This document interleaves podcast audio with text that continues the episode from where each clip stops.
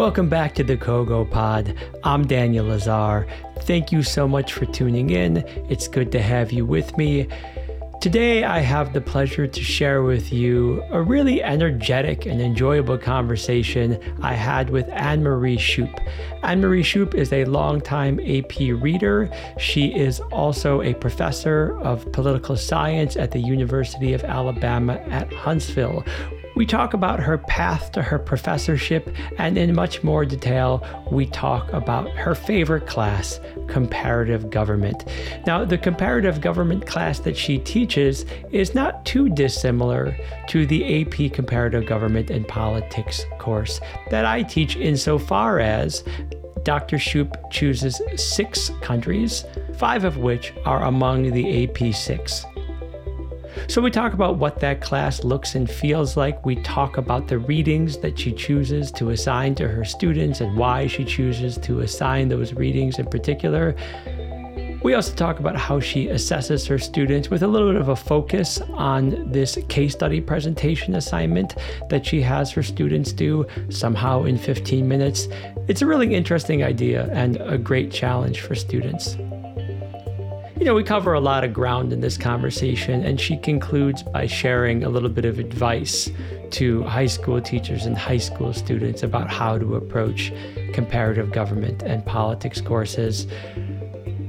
It was a total pleasure to speak with Anne Marie. I hope you enjoy this conversation. If you do, I would like to remind you, of course, that this is a listener supported podcast if you find this podcast edifying, if you get something out of it, if you would consider yourself a regular listener or in any way a beneficiary of the CoGoPod, please head over to buymeacoffee.com slash cogopod. The link to that is in the show notes. Again, that's buymeacoffee.com slash cogopod. You can choose how, if at all, you want to contribute. And I'd like to take a hot moment here just to give a shout out to a comparative government and politics teacher. This kind soul donated to the CoGoPod under the name Hardy. Hardy TH. So, Hardy TH, whoever you are, wherever you are out there in the ether, thanks for your contribution. It really means a lot to me. Your contribution helps to keep this thing going. Now, I might add here that this conversation is part of a small series I'm doing of conversations with comparative government and politics teachers at the university level. Most of them are people who are also AP readers, people who I've met in Salt Lake City at the annual reading. So while they are, in fact, in the employ of a university and they do all of the work associated with that, they're also keenly aware of the AP Comparative Government Politics course. They read high school student writing at least for a week a year. They interface with high school comparative government and politics teachers. So they know the score, is what I'm saying. And Dr. Anne Marie Choup definitely knows the score. Total pleasure to speak with her, to learn from her. You're going to enjoy this one. So please join me in conversation with Dr. Choup. Dr. Anne Marie Choup, welcome to the CoGoPod. Very grateful to have you. And since I'm a bit of a sucker for origin stories, I hope we might begin with you sharing the origin story of how and when you became a political animal. political animal this is this is a very fun question and thank you for inviting me to this podcast daniel this is super exciting i come from probably a family of political animals, um, and it was always kind of in the background. I am an army brat. We lived in a couple of different places as I was growing up. And my first awareness of politics was actually in probably 1978, 1979, when I was little, little. And on the news, um, there was just a ton of stuff going on in Iran. So my first political, explicitly political memories um, was people being angry with the Shah of Iran for some reason that I could not understand, but that is now incredibly clear to me. Um, there were a whole bunch of reasons to be angry yeah. with the Shah, and just kind of being aware that wow, this really big thing is happening. It's far away from me, And um, I'm curious. So I think that's really what, what started me kind of thinking about what is happening in places where I don't live that is really very important and will probably eventually affect the places that I do live. Now, do you think that your having grown up, having lived in various countries, helped you to think comparatively? I think definitely that, having lived in different places, the places that I lived were all relatively similar in the grand scheme of things. We lived in Europe. I lived in Rome, Italy. I lived in Belgium. My mother is French and she has relatives in different parts of France. And then I lived in different parts of the United States. So it was all very Western, industrialized, democratic. Right. I think what makes me more open to different ideas is actually speaking different languages. So I grew up bilingual. I've always spoken French. French was actually my first language. I'm more comfortable in English now. And there's something about, as you know, speaking different languages that really opens you up to thinking about concepts differently, right? Realizing that there are words that don't fully translate into words in a separate language. Yeah, I totally feel you there. And so, if that's where it all began, you having seen, you know, a substantial part of at least the Western industrialized world, maybe I could beg you to kind of quick walk me along your path to your professorship. Like, where did you study? What was your dissertation topic? Like, how did you choose that? And then maybe a little bit about what you're doing now. Sure, that was, it's been a really fun journey all along, I must say. So, knowing that I was interested in different countries, understanding what was happening in different countries and in different languages, I went to Georgetown University School of Foreign Service so my bachelor's is actually a bachelor's of science in foreign service, and that's essentially kind of a history government degree. They really, really encouraged us to study abroad. And I went to Buenos Aires in Argentina for my junior year, which was just a phenomenal experience because I had traveled before. Um, it had always been as a family member, someone else making decisions, and all I had to do was kind of keep track of my my own personal items, and everything else was taken care of for me. This was my first time traveling alone, and it was my first time traveling outside of kind of the European industrialized democracy U.S. places that were more familiar. And uh, that was a great experience. That was one of the best decisions probably I, I ever made in terms of formative decisions. I became fascinated, even more fascinated with Latin America. Um, I had picked Argentina actually because I really liked Broadway musicals. Oh. And when Evita came out, I paid attention to the lyrics. Yeah. And there were so many different parts in the actual, you know, musical opera that I'm thinking, what do these lyrics mean? Do these lyrics reference something that really happened? Is it all fiction? How much is it dramatized for the sake of the the musical plot? So I really wanted to more fully understand that um, and go to Argentina and go to Eva Perón's grave. And I had you know this whole list of things that I was actually um, thrilled to be able to to see and to experience. Um, so I became really interested in Latin America as a comparativist at that point. I went on to do a master's in international affairs at the George Washington University. Okay. And then I wasn't quite sure where I was going to go from there. For a while, while I was an undergraduate, I thought I would want to join the Foreign Service with the ultimate goal of becoming an ambassador somewhere. Then I changed my mind uh-huh. and I was more interested in just kind of analyzing and picking apart and understanding things. Then I became really interested in development work because, again, growing up, I only lived in industrialized countries. Um, and then I had the experience of living in the Southern Cone, um, where this was at the late 80s, early 90s. Um, so there was a, an awful lot of industrialization. There's a lot of development, which, of course, took place differently in the Southern Cone of Latin America than it did in Western Europe and the United States that I was more familiar with. Um, but in any event, I was more interested in kind of development issues, so I joined the Peace Corps. And they sent me to Cameroon, which was a totally different part of the world for me. I had never studied in depth anything about politics of sub Saharan Africa. Um, but I lived there for two years. I was assigned to a high school where I taught English. And that was another just phenomenal experience. I love to get on the, the Peace Corps soapbox and encourage people to check that out as an option. Uh, but anyway, after coming back from that experience, I was more interested in development issues. And um, I was also extremely interested in teaching because I loved being in the classroom and working with young adults and just the energy of young adults as kind of uh, a global thing, right? Whoever you are in the world, young adults are always super interesting. Yes.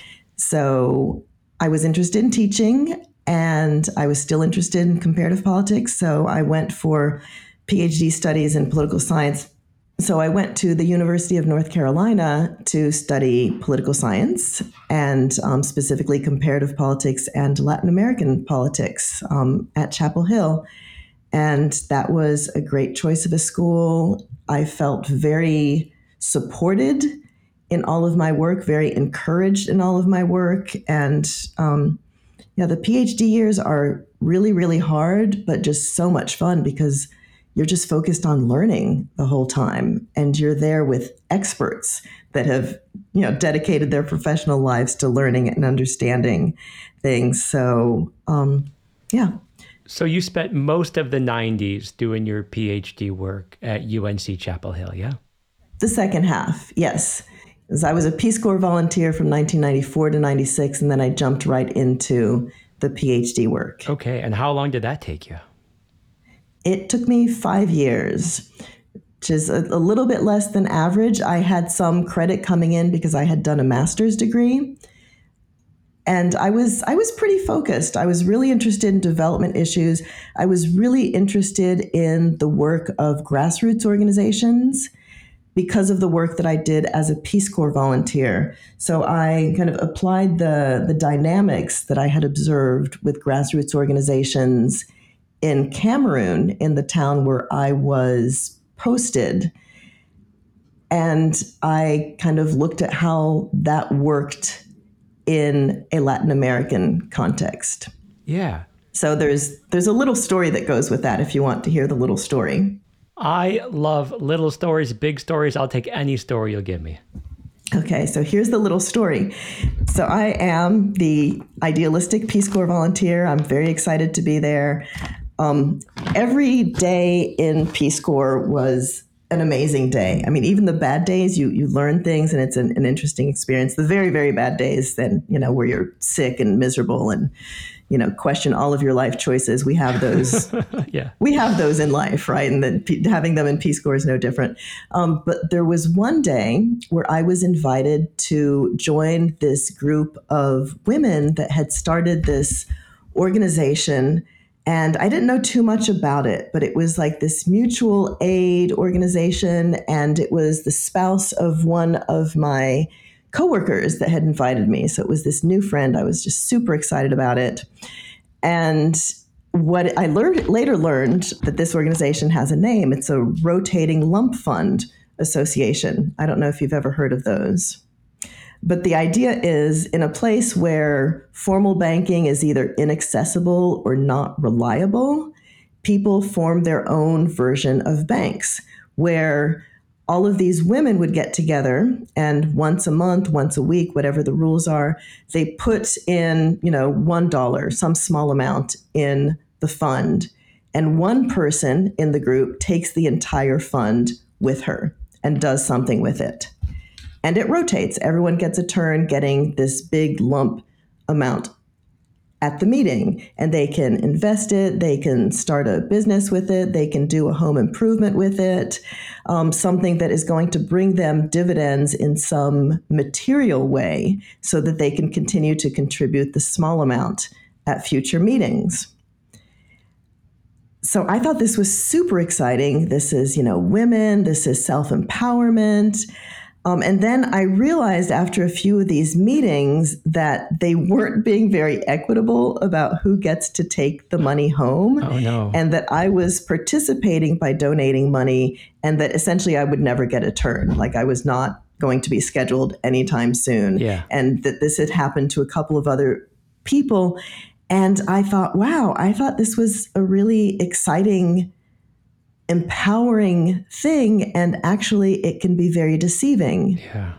But possibly it could have been a very empowering and wonderful thing right? And i later learned you know looking this up as a, as a political scientist that this is a great way for women to empower themselves.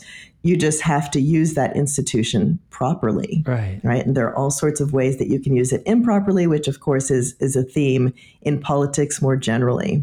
So that's one of the you know and there are just so many different places where I would go to meetings expecting, oh, this is fantastic. Everything's going to be beautiful. This is, you know, people becoming empowered. And sometimes it was that, and sometimes it was not. Um, you know, so it got me thinking about you know, institutions and rules and how they can be used properly, how they can be used improperly to benefit just a few people. Yeah. So that's what I was interested in. So for my dissertation, I looked at grassroots organizations in the Dominican Republic and how they worked together in networks of grassroots organizations to make demands on government. And then analyzing what made them successful in making demands, um, what led to failures, and how people used those organizations. Oh, that is a fantastic story. It's completely fascinating. And I kind of want to read your dissertation. Um, but that was some 20 years ago. Maybe let's fast forward a little bit. Where are you currently employed? What classes do you teach there? So I teach at the University of Alabama in Huntsville. Mm-hmm. It is a medium sized regional university, public university. I teach comparative politics every single semester. That is, it's really my my favorite. I love getting to teach it every semester. It is a class that fulfills general education requirements, so I get to have students from just all over the campus. We are a very STEM heavy university. So I get to see all the engineering students that are taking their social science requirements, and they just bring a wonderful variety of perspectives yeah. to the classroom. I really love teaching classes to political science students, right? Majors, and we all can kind of geek out and have fun with political science in that sense. But doing the introductory class is just so much fun because people often don't exactly know what they're signing up for. Yeah. yeah and it's fun to just introduce people to you know just the topic. And here's a whole entire discipline or a subfield of political science where we are looking to figure out how politics happen in other countries and what similarities there are between these different countries and what kind of lessons we can learn for how we want to behave in our own political settings. And um, it's great stuff I also, on a rotating basis, will teach Latin American politics and African politics. I often get to teach the senior seminar class, which is a capstone experience for our majors. That's a lot of fun as well. Yeah. Well, since the comparative government class is naturally your favorite among them, let's perhaps take a deep dive into that. And again, not being entirely sure where to begin, perhaps we could just begin at the beginning. Like, aside from the nuts and bolts of, you know, welcoming students and having introductions and, you know, kind of walking them through the rules of the road, as it were, how does your comparative government course begin?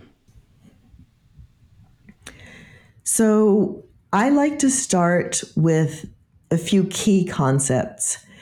I use the case study approach where we look at countries and explore common themes within the countries as opposed to a thematic approach where you, you know, where you do the reverse you look at a theme and then look at case study examples uh, because i think case studies are just fascinating. I love to hear the story of a country or the story of a leader. Um, so i really like to focus on those stories. So the first thing that we'll do in the, the first few classes is think about what a country is. Um, define state define nation define nation state. Think about the differences between those concepts and what it means. Because once you get nation and state straight and think about how they ideally go together in a country, it helps to explain so much of what can go wrong. Yeah, yeah, yeah. So the first case study we do is the United Kingdom, and I like to spend some time looking at Northern Ireland because there is so much that can be applied around the world by understanding the case of Northern Ireland. Absolutely. And I might share with our listeners here that in advance of our conversation, you were kind enough to share with me your syllabus and I perused it. And I was so, so thrilled to find that the book that you choose to have your students read for the United Kingdom is the Patrick Radden Keefe book, Say Nothing, a true story of murder and memory in Northern Ireland. I read it, I love it. I should say, fun fact: in today's New Yorker, I guess it came out on it came out yesterday, the day before, it came out Sunday. Uh, Patrick Radden Keefe has a, a, new contribution which focuses on Larry Gagosian. I don't know this the art dealer guy. Oh, yeah, he's you know he he's a, he's an investigative journalist, and and of course, as you well know, like the tone of the book is really investigative in nature.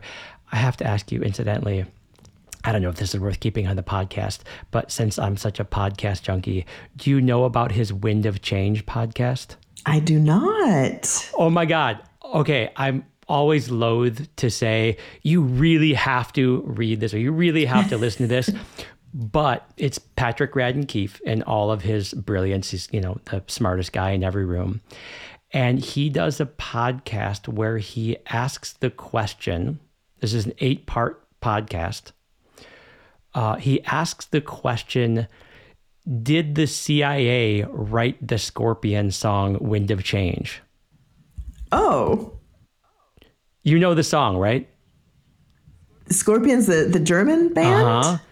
Take me to the magic of the moment on a glory night. That song that like embodied the collapse of the Soviet Union. It was the song about freedom in Eastern Europe following the fall of the wall. That's fascinating. I actually don't now I have still loving you in my head now probably for the rest of the day, but I can't think of Wind of Change. Well, listening to me sing it is not going to help you um, in any way, shape, or form. I, I, will go down and I will look at my records after this conversation. Right. And um, you've definitely heard the song. Like it's it's it's in you somewhere. I, mm-hmm. I'm, I'm sure of that. And so the CIA may or may not have written that song the Wind of Change podcast. Sorry, I digressed. It's totally my fault. You're focused. I'm scattered in my thinking. but yes, the Northern Ireland book. Yes. Can you do me a favor? Do our listeners a favor and tell them why you choose to have your students read this book and why every listener to this podcast should at least carefully consider reading it.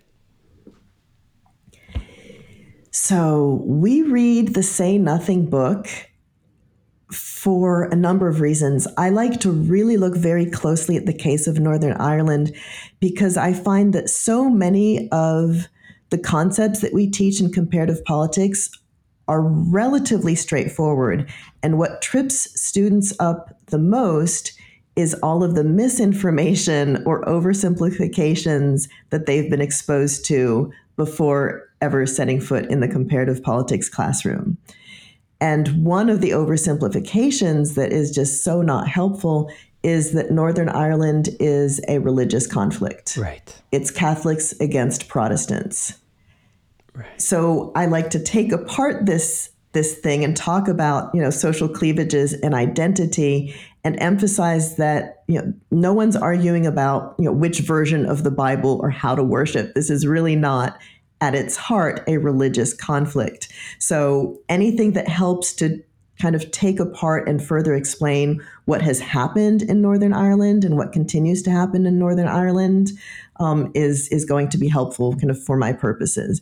And again, this has very broad comparative application because there are oversimplifications of pretty much every conflict around the world that we are exposed to that we really have to push against to to understand more deeply, right? And kind of the the general oversimplification is always going to be something along the lines of, oh, these people have always hated each other. These people have always fought against each other. And that just that gets us nowhere. That right.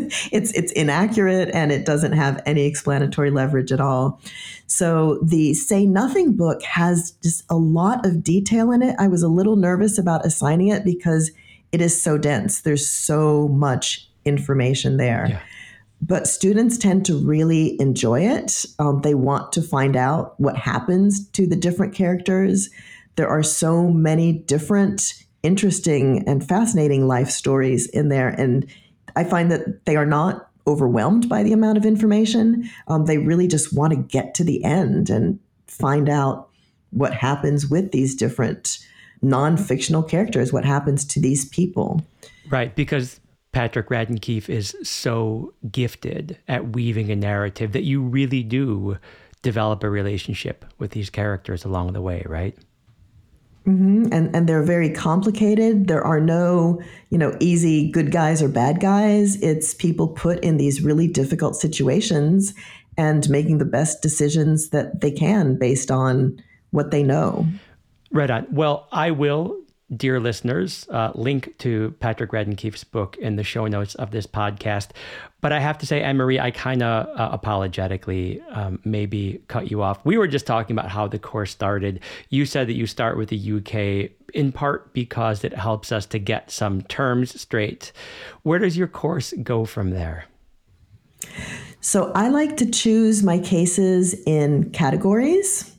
So I like to start with industrialized democracies because, for better or worse, those are kind of the templates. Once you understand the different choices and kind of institutional structures that exist in the industrialized democracies in Europe, you can understand the variations that exist from there. So, the cases that I've chosen change over time. Um, right now, I'm doing six I do industrialized democracies of the UK and France. Uh-huh. And then I do communist, post communist countries with Russia and China. Mm-hmm. And then I do developing countries with Mexico and Nigeria. Okay, I have to ask. So you do five of the AP6. Yes. You swap out Iran for France. You swap out the one country that is in some way responsible for turning you into a political animal. Do I got that right? Yes. and whenever I change the country selections, it's it's so hard. I remember in graduate school a student who was dissertating, who was a, a, year or two ahead of me, talking about the chapters in his dissertation as if they were his children. Yeah. And he can't say that he has any single favorite, but you know, this particular one is difficult in this way, and this is my easygoing chapter slash child. And I feel that way with my kind of academic connection to these country cases. Yeah. So there are a number of cases that I have taught in the past that I have dropped for reasons of efficiency. Like, how applicable are the lessons from this case study to most other countries in this world? And Iran is so unique yeah. that it is absolutely worth understanding in its own right. If you live in the United States or if you've been raised in the United States, you've gotten messages about Iran, and they are going to be almost certainly very incomplete at best. Right, right. Iran as a case study is absolutely fascinating, but I would want to spend so much more time than I'm able to if I'm already looking at four or five other countries. I would love to spend at least half a semester on Iran in order to really get into it. When I was doing my master's work, as an aside, you had to pick three different areas, right? So there's kind of one general subdiscipline and then two different regional areas. And I did comparative politics um, and I did Latin American history and Middle Eastern politics. Oh, okay. I've always been super interested in Middle Eastern politics. Um, I even studied Arabic for a short while. Um, the Saudi Arabian embassy in Washington, D.C., I don't know if they still do this, but they used to give free Arabic lessons. When I lived in D.C., I, I started learning Arabic, which is, again, I, understanding different languages, even just a little bit, is so helpful in just understanding in a global sense so I I know a lot about the historic context of Iran, and I don't fully have the skill set to be able to condense all of that in a way that I find satisfying to convey to students. Right. I mean, sometimes the more one knows, the harder it is for them to teach. And that's particularly true in the context of your class. Now, I ran the numbers having looked at your syllabus, and it sounds like this you have 14 weeks of class, about three and a half months. You do six cases. Now, that means that you see your students substantially less than most high school teachers. Now, I have 36 weeks to teach this class. I see my students most days, but 80% of the high school AP comparative government and politics teachers uh, teach this course in one semester, but still they have something more like 18 weeks. They see their students probably five days a week. You have this really condensed time frame. And it, it dawns on me that first of all, that's got to be terribly difficult. And so I totally understand why bringing, you know, eternally complicated Iran into the mix could easily muddy waters. But let me ask you this why do you choose six cases? Because, and again, this is coming from a fool, and I am but a fool. if I were you, I would maybe, because I would have the freedom as an instructor to do so, choose depth over breadth and maybe go to four walk me through your decision process of sticking with six cases. And are you ever tempted to cut it down? I, don't think I can remove any more of these cases. I love all of them so much. Okay. okay. Um, uh, I really I enjoy teaching them so much, and I think the six cases that I have right now really capture a lot of what can be applied globally uh, because really that's one of my key goals in this class is for students well one goal is for students to know understand these six cases really well but mostly to understand these cases really well so that if they're given any you know single piece of information about any country in the world they can think oh this might be similar to France and this is how I can understand this other country that I've just now heard existed right so they the, the generalizability is really important to me. Okay. Um, and for that reason, I will probably always stick with six. When I was an undergraduate, there was a comparative government class. They were split in two. So um, it was modern foreign governments, which we affectionately nicknamed MoFoGo. I don't know if you want that in the in the podcast or not. I do. but so there was MoFoGo one and MoFoGo two, and you would choose from it was a kind of two columns of different courses situation and they would be different regions. So for the first semester i did europe and it was france the uk and germany specifically west germany because this was the 80s right. And for the second section i did communist, post communist countries. And that got super confusing um, because this was the late 80s. So, kind of the Soviet Union, but it looked like maybe that was falling apart. Um, and then I think we wound up just looking at that because it was in fact falling apart. Um, but I think in in past it earlier in the 80s, it would be like the Soviet Union, um, Poland, and I can't remember what the third country would be. So, in as an undergraduate, I got to be exposed to three countries at a time, but it was also understood to be a year long process of looking at these modern foreign governments.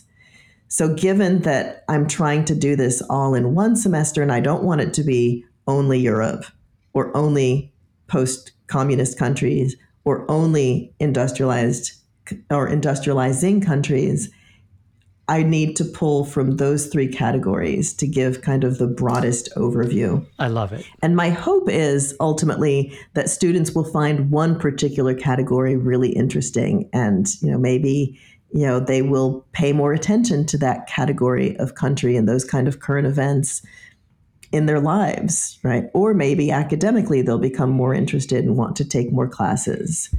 Um, but I, I, I do want to make sure that I have one from each, but then more than one, right? Because the alternative then would be to have one industrialized democracy, one post communist country, and one developing country. And I just, I cannot bring myself to just pick one from each category. So that is the long answer to the question of, of why these six countries and why not Iran. Um, I also cut with m- great sadness. I cut Iran, which I've done in the past. I cut Germany, which, as you know, is a fascinating case. Uh-huh. Um, and I cut India. So, yeah, those were hard decisions. Yeah, I'll bet. I'll bet. Um, and they'll probably come back at some point, depending on what's going on in the world and what is most important, in my view, um, for people to know. Yeah, for sure. Well, thank you for walking me through your decision making process there. It makes perfect sense. I'm with you. You teach these six countries. You don't assign a book for each. You, we already talked about the book that you assign your students for the UK. You do assign two other books, and I'm actually kind of excited to hear you talk uh, about both. What's the book you assign for China? What's the book you assign for Nigeria? And why do you choose those books? So for China, we read Indelible City by Louisa Lim. It's about Hong Kong. And I wanted a book about Hong Kong because when I was an undergraduate, I had the hardest time remembering the differences between mainland China, the Republic of China, Taiwan, and Hong Kong and you know what are the differences and how are they related to each other? And it just seemed so complicated to me. And of course now i've been thinking about these these entities for decades so now it's very clear. But i think it's it's pretty confusing right? So it's it's confusing until you get to know at least one of the regions really well. And i think that um, the author louisa lim just does an amazing job looking at Hong Kong, um, having lived there and having both an insider and outsider perspective because she is not of um, she's not of local ancestry she's of, of mixed ancestry but she talks about the history of hong kong she talks about how much history has been erased or how there's there's been an attempt to erase Hong Kong history, but it cannot be erased. Therefore, the title, Indelible City and she sees Hong Kong through all these changes, the recent changes, the handover back to China in a way that I just I find very not relatable, um, but right. accessible. Yeah. Very accessible and just really interesting that I mean her own life experiences interwoven with the larger political narrative. Um, and I think it's there's universal appeal to this concept of someone, some greater authority or some strong power trying to erase something that is important to you, right? It's the, the yeah. underdog story that yes. has that global appeal. And she tells that story really, really well. And it's a story that doesn't really end because we don't know what's next. Right, right. Um, I haven't read it, I have to confess. I have read the People's Republic of Amnesia, uh, which came out, I imagine, just a few years before this. It's a, it's a rather recent book. There's a number of teachers on the comparative government and politics like Facebook page that have read the People's Republic of Amnesia. That's where I had learned about it.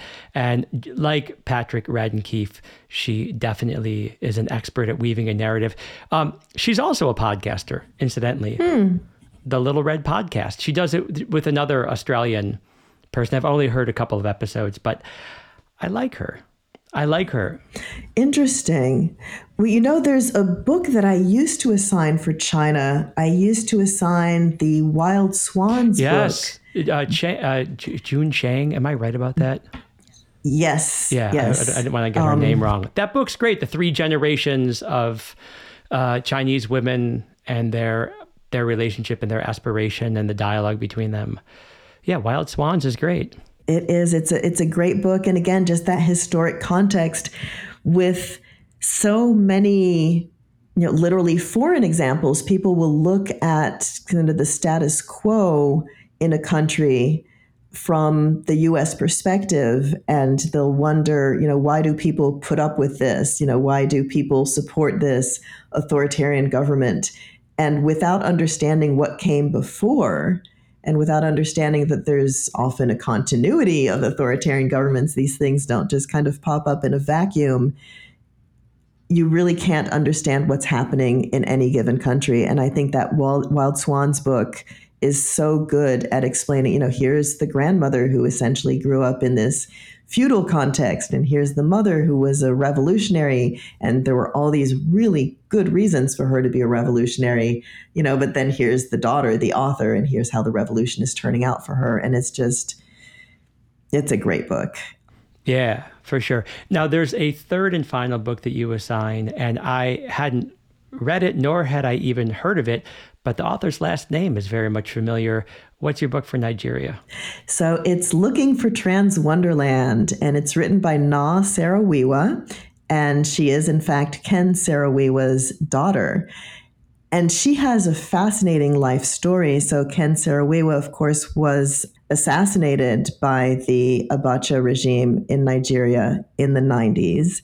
She grew up mostly in the UK, and they would essentially summer in Nigeria.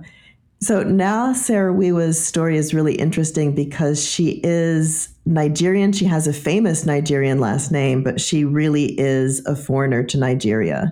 So in this book, she goes to Nigeria as an adult and is literally looking for an amusement park called Transwonderland. Um, but she's really looking for the wonder in Nigeria in general um, and looking to kind of reconnect with Nigeria um, in a way that is deeper than her short summer trips when she was a child. And I think a lot of students relate to that story of you know where they are now versus where they come from, where their parents come from, and it's just it's a neat personal story and it's a very interesting political story as well. And it's a lot of different vignettes. It's not one long story from beginning to end. So very readable, um, very fun, really, um, and fascinating political implications and discussions that come from that. Yeah. All right. Well, I will link to looking for Transwonderland in the show notes of this podcast. Um, great book selections, really compelling, like narrative driven the third one almost seems like a travelogue of sorts. So yes, and she is a travel writer. Okay, well there you go, there you go. Um, so your students must be grateful for the thought you put into selecting books for them to read. There's another thing that it seems you do uh, in the class that I wanted to tee you up to talk about a little bit. In addition to the six countries that you choose for your students, you uh, let's say, invite your students, you know, challenge them, force them perhaps to choose a case study outside of the six that you select that they find to be particularly interested in. And they have to do a presentation. This seems like it's about 15% of their grade. Can you maybe tell us a little bit about the country study presentations that your students do? Do they select countries from across the globe? Are there certain countries that students seem year after year to be most interested in? And like, what do those presentations look like on a good day? The presentations are phenomenal on a good day, and on a bad day, they're at the very least very interesting. Okay. so I do this because sometimes people go into comparative politics and they have a sense that we're looking at you know countries different countries and they come in with a fascination or an interest in a specific country that i don't cover so i wanted to make space for people to look at that country more academically, more analytically? How would you teach this country? How would you examine this country if it was one of our six countries? So they can pick almost any country. Um, I do need to approve it. Sometimes people will ask about a territory that's not really a country, and I, I've gotten some interesting ones over time that I will not approve. But for the most part, any country is good for our purposes. Hold on, uh, real real quick. I have to know what are the top three most common countries that students select. Oh my gosh, Italy, Uh-huh. Australia. Oh. People always want to do Australia, and very often they want to do Canada. That one always surprises me. Okay, true or false? Australia is actually governed by koala bears. Is that false? I'm not sure. Uh, oh gosh, that's a complicated question. Yeah. There's a children's book about this of sorts. It's it's quite okay. I cut you off for no particularly good reason, just like a really cheap sophomoric joke. It's excellent. So Italy, Canada, Australia, carry on. Yes, and New Zealand as well. There's there's a fascination with Australia and New Zealand. So you know, I'm if that fascinates you, then awesome. Let's do it. Let's have fun with comparative politics. So there's a basic rubric that I provide them that I'm going to be looking for these elements and how well you present these elements to us, and that it's somewhat it's actually quite structured, which makes it easier, I think, for everyone to follow along and understand all of the other presentations. And I mean, that's kind of the whole point of comparative politics, right? This, these countries are all very dramatically different from each other sometimes. But once you look at certain commonalities or look for certain themes, it becomes easier to understand additional countries. So, on a good day, um, students will have found one thing that really fascinates them about the country. And it really comes out. They get very enthusiastic when they talk about this one part. One of the things that I will score them on is at the end of the presentation, I want them to tell us what is the one thing we need to remember about this country if we forget everything else. And it's really fun to see what it is that they pick, you know, and sometimes it'll be something like, Australia has many koala bears and it is difficult to manage, or, you know, I mean, it can be just any number of things. And it's so much fun to see what they come up with. Little nuts and bolts question about the presentation. Can they work in teams or groups, and how long are these presentations, or how long are they supposed to be? The presentations are ideally 10 to 15 minutes, which is super hard when you Oh get excited about a country case. Yes, Oh, really hard. I will cut them off after 15 minutes. oh, you're brutal. It is brutal. well, they practice. First, I model it. So I'll do one of our country cases and I will do the run through in less than 15 minutes so they can see that it can be done. And typically, there will be an in class exercise where they do it as a group, right? Here's a country case that we just looked at. How would you run through institutions in two minutes? How would you run through a current event story in three minutes?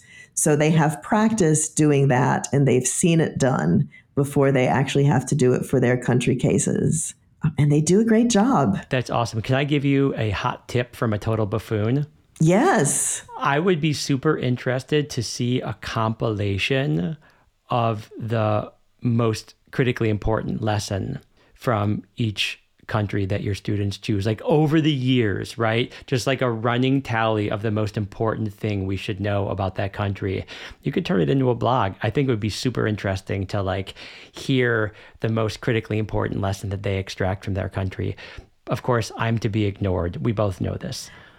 No, that is really interesting. That would be super fun. Just fun, just looking for fun. yeah, absolutely. Okay. I I literally feel a little stressed out just by hearing that people have to present a country in 15 minutes. I know that's not your effort. I'll bet these presentations are super energetic. I'll bet they're really interesting. I would love to just watch one one time. Really cool idea. I like it. So students are giving these presentations. That's 15% of their grade. They take three exams. The first one covers the industrialized democracies, the UK and France, like you said. The second one covers the uh, post communist communist states, Russia, China. And the third one, uh, developing countries, as we're calling them, Mexico and Nigeria. I'm kind of curious as to what the exams look like, but I'm also pretty committed to respecting your time. So I'm going to ask you a more broad question. Um, and it might be a little bit on the nose, but I was reading through your syllabus and I was thinking, I would really love to take this course. And you were saying that you love to teach it. What do you love about your comparative government course? Oh, wow. What do I love about it? Part of it is the uncertainty that you, you never quite know what's going to happen next in any given country. We, we don't know what's going to happen next in the country where we live, yeah, right? Yeah. There's it's always changing. It's a challenge. I need to keep up with at least six different countries. I need to keep track of okay, who's having elections, who's in power right now. Um, the UK has made that really difficult in the last few years, but I think we've got some stability there, and it's I love how it's always changing. There's improvements, there's lessons to be learned. I love that there are lessons to be learned to apply in whatever country you wind up living in, right? We don't necessarily live in any of these six countries. Maybe we'll never set foot in any of these six countries, but we can take those lessons home and think about how we want to interact with the political system and what we want for the political system that governs us and that we can participate in. Yeah. Right on, right on, Anne Marie Choup. Now, we didn't mention that the only way I, I know you, and, and I don't know you as well as I'd like to, is through the AP Comparative Government and Politics reading in Salt Lake City. You and I have both been doing it for a while. You spend a, a week a year with comparative government instructors, but also high school teachers, and we're reading comparative government and politics essays there in Salt Lake. And I, I guess I, am curious, um, given the experiences you've had reading high school essays and talking to high school teachers, what advice might you be so kind as to offer to fledgling comparativists and or their teachers? Oh, wow. Advice. Advice in terms of um, how to learn, how to teach, how to take the test. How about how to learn and how to teach? And we'll leave the test out of it. Okay. So, um, understand the context, right? Comparative politics is not a history class, but we always need to know the historic context, right? What we're looking at right now and the stories that we see in the news are just a snapshot, but understanding what brought us to that particular point, right? Get curious about the perspective of people who live there and who have lived there. Whenever possible, I bring in the voices of the people in the country that we study. So it's not just my voice or a textbook author's voice, right? Um, what have people experienced actually living there? Um, so that we're trying to get more of an inside perspective and we're not kind of judging from the outside, which is what media accounts do, of course, because they're reporting from the outside. And the, the biggest block to understanding comparative politics is the oversimplified, inaccurate reporting and concepts that have been put into our heads before we look at these country cases more carefully.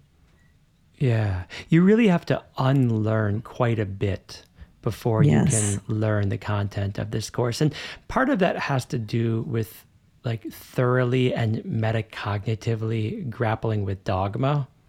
Mm-hmm.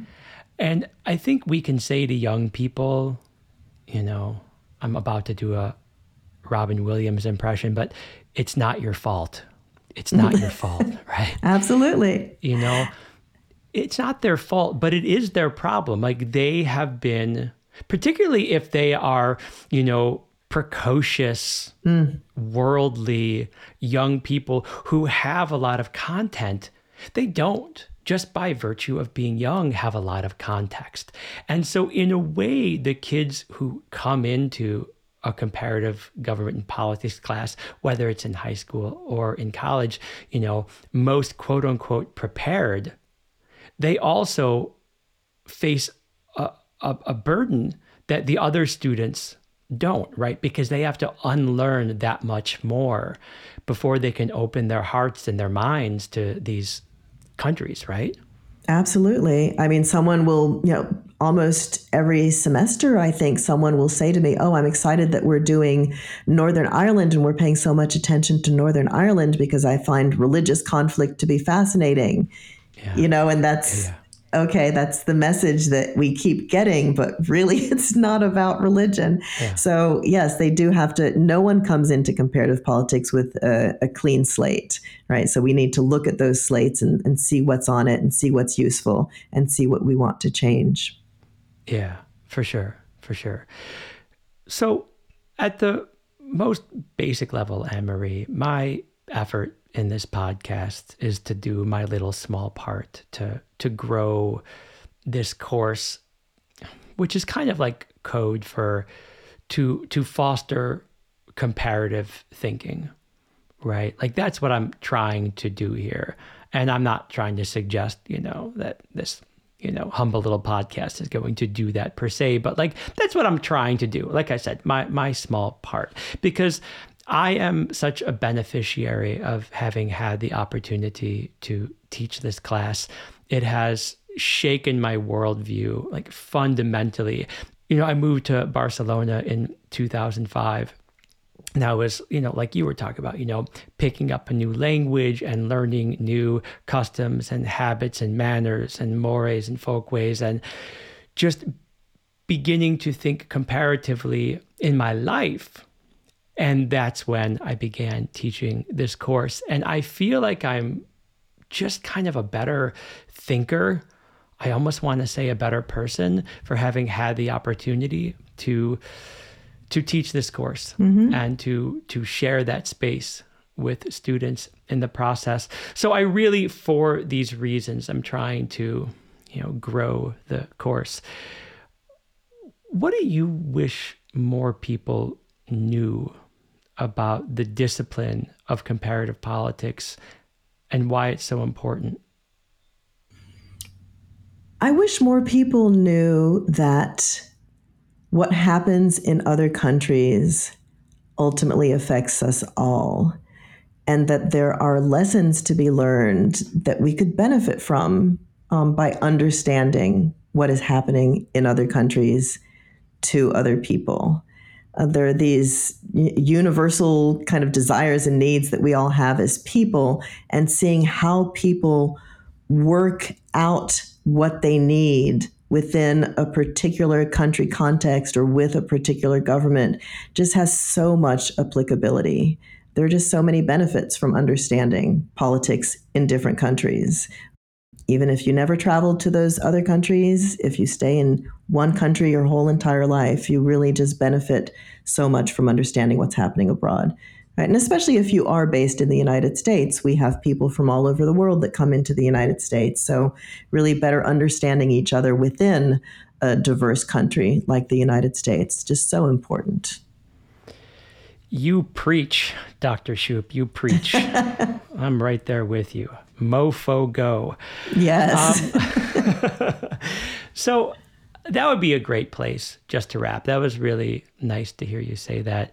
But I want to, before we wrap here, give you the opportunity to recommend to our audience, you know, an audience of mostly high school students and high school teachers, a, a resource that has helped to shape your thinking about comparative government and politics. It could be anything. If you want, I'll give you two, and I'll link to that in the show notes.